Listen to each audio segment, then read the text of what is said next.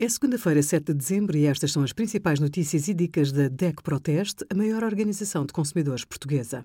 Hoje, em DEC.proteste.pt, sugerimos a descida do IVA da eletricidade para 13% permite à maioria dos portugueses poupar 1,5 euro na fatura mensal, a quarentena agravou as condições de saúde dos idosos em lares e os resultados do nosso teste a 17 aquecedores portáteis. Se está à procura de casa para arrendar, partilhamos algumas dicas. Comece por fazer as contas ao peso da renda no seu orçamento mensal. Idealmente, não deverá representar mais de 35% do valor disponível. Considere também partilhar casa ou arrendar um quarto para reduzir a despesa. Pesquise e compare várias ofertas, tendo em conta a localização e tipologia. Fale com amigos e familiares para saber se conhecem alguém que esteja a arrendar casa.